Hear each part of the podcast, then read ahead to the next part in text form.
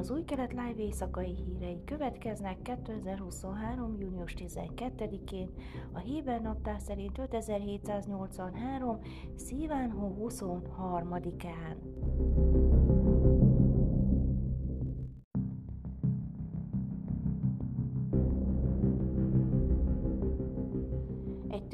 Törvényjavaslat átfogó felhatalmazást adna Itamar Bengbir nemzetbiztonsági miniszternek, miszerint utasíthatná a rendőrséget, hogy széleskörű lépéseket tegyen olyan gyanúsítottak ellen, akik ellen nem emeltek vádat semmilyen bűncselekmény miatt, ideértve a hónapokig tartó börtönbüntetést is.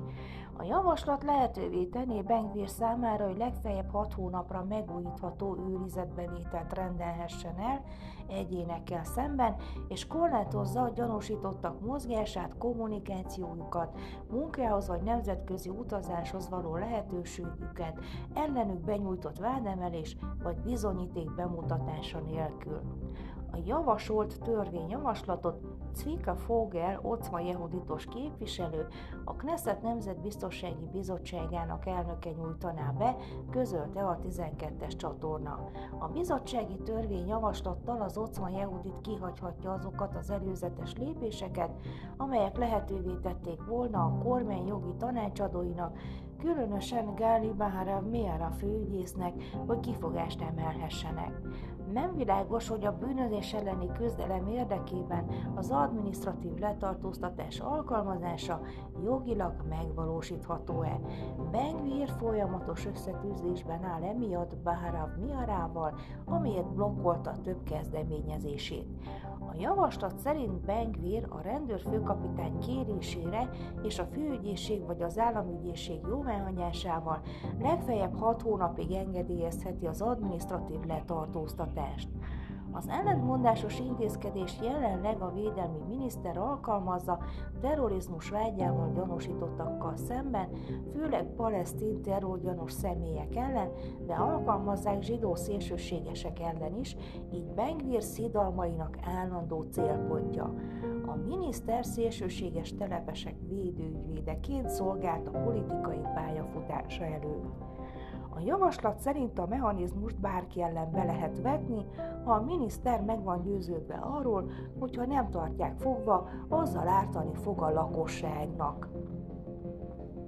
A börtön mellett a miniszter eszköztárában további szankciók is lesznek majd, hogy korlátozzák, hol lakhatnak, vagy hova látogathatnak ezek a személyek, korlátozzák, hogy kivel beszélgethetnek, eltilthatják az internet használattól, és korlátozzák, hogy mit vásárolhatnak, vagy milyen szolgáltatást vehetnek igénybe, illetve milyen tevékenységeket végezhetnek. A 12-es csatorna szerint Bengvir hivatala megerősítette a javaslatot, amit utolsó opciónak minősített, tekintve, hogy a bűnöldöző szervek képtelenek kezelni a bűnözést a meglévő eszközökkel.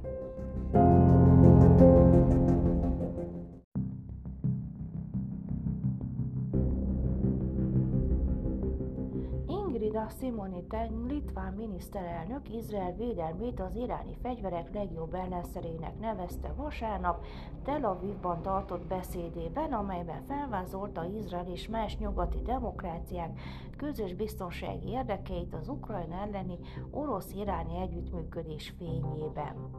Az Amerikai Zsidó Bizottság összejövetelén elhangzott megjegyzések során nem szerepelt az izraeli-palesztin konfliktus vagy az állítólagos izraeli jogsértések, annak ellenére, hogy az Európai Unió, amelynek Litvánia is tagja, súlyosan bírálta az izraeli akciókat.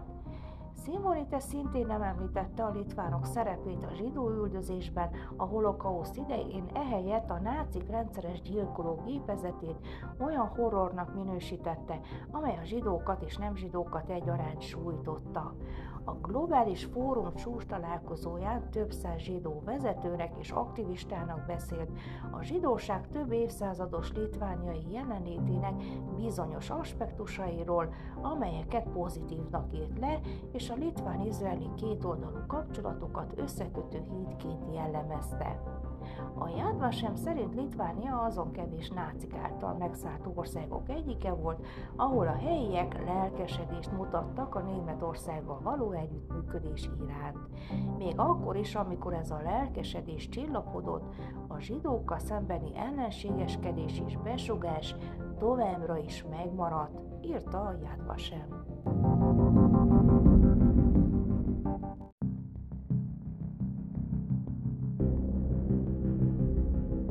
Az izraeli nyár beköszöntével az egészségügyi hatóságok ismét arra figyelmeztetik a lakosságot, hogy óvintézkedéseket kell tenniük a bőrkárosodás ellen. Az idén június 6-18 között megrendezésre kerülő 31. éves bőrrák tudatossági és korai felismerési hét egy olyan közegészségügyi kampány, amelyet az Izraeli Rák Szövetség vezet, az ország négy egészségügyi szervezetével együttműködve, és egy olyan felhívás köré szerveződik, amely arra ösztönzi az izraelieket, hogy egészségügyi pénztárokon keresztül ingyenes bőrgyógyászati vagy plastikai sebészi vizsgálatot kérjenek.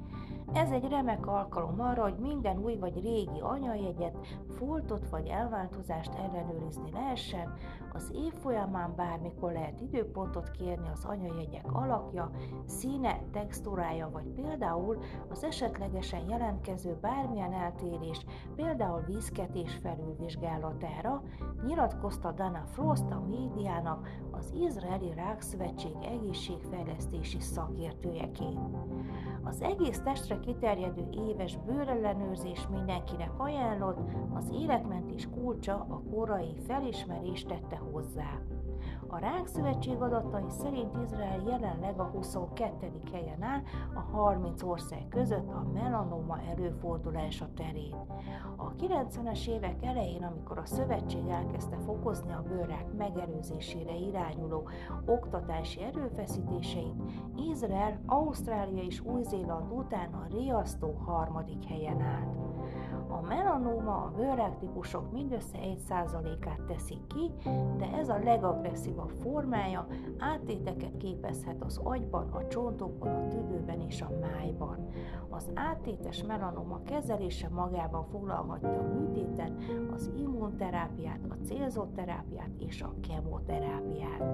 Bár mindenkinek óvatosnak kell lennie, a világos bőrű, világos szemű és világos hajú egyének vannak a legnagyobb veszélynek kitéve a napsugarak miatt. Azoknál, akik fiatal korukban napégés szenvedtek, később nagyobb valószínűséggel alakulhat ki bőrrák. Egyes gyógyszerek érzékenyebbé tehetik a bőrt a napra, ezért érdemes konzultálni az orvossal vagy a gyógyszerésszel. Frost szerint a megelőzés ugyanolyan fontos, mint a korai felismerés. Reálisan kell látnunk, hogy Izraelben évente több mint 300 napon átsüt a nap, egy sivatag szélén fekszünk, és nagyon erős napsugárzást tapasztalunk, tette hozzá, és hangsúlyozta, hogy a szülőknek meg kell védeniük gyermekeiket és a tinédzsereket a napozással szemben, mivel a napsugárzás okozta bőrkárosodások 80%-a 18 éves kor alatt következik be.